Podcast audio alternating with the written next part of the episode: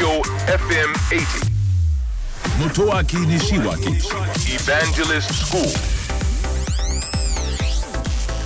東京 FM エヴァンジェリストスクール11月24日放送分のポッドキャストをお届けしましょう自動運転やカーナビ、まあ、ドローンでの宅配などなどあらゆるものに、えー重要な役割を果たしている地図ですねあのーまあ、海外でカーナビを使ったことある方は分かると思うんですが日本のカーナビってとにかく地図があのなんていう精密なんですよね。その、まあ、場所がもちろん正しいのは当たり前なんですけどどのくらいの大きさの建物があってもしかしたら建物の色とかね。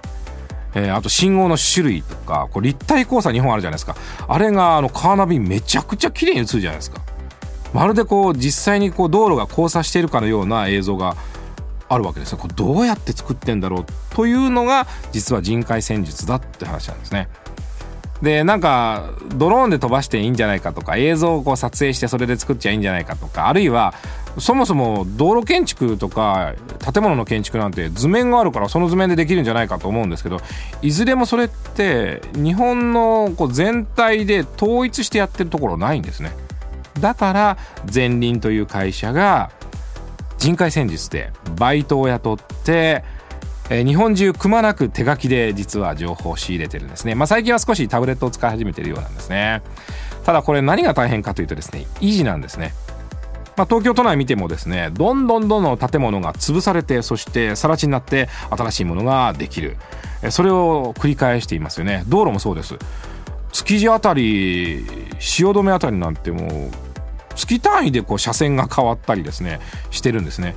だから実は調査員の方々っていうのはあの更新の作業がすごく大変らしいんですね、えー私たちのえ便利な自動運転とかカーナビとか配達がより良くなっていくために裏で行われているのは IT の仕組みじゃなくて実は人海戦術だったということですね。エヴァンジェリストスクールは東京 FM で毎週土曜深夜12時30分から乃木坂46の若月由美さんと一緒にお送りしています。えー IT についてとても分かりやすく楽しくお伝えをしておりますのでえーぜひオンエアの方チェックしてください。ラジオ日経三国志。ねえ、孔明。未来が見えないんだけど。ほうそれは困りましたね。もしかして、孔明は未来が見えるのか？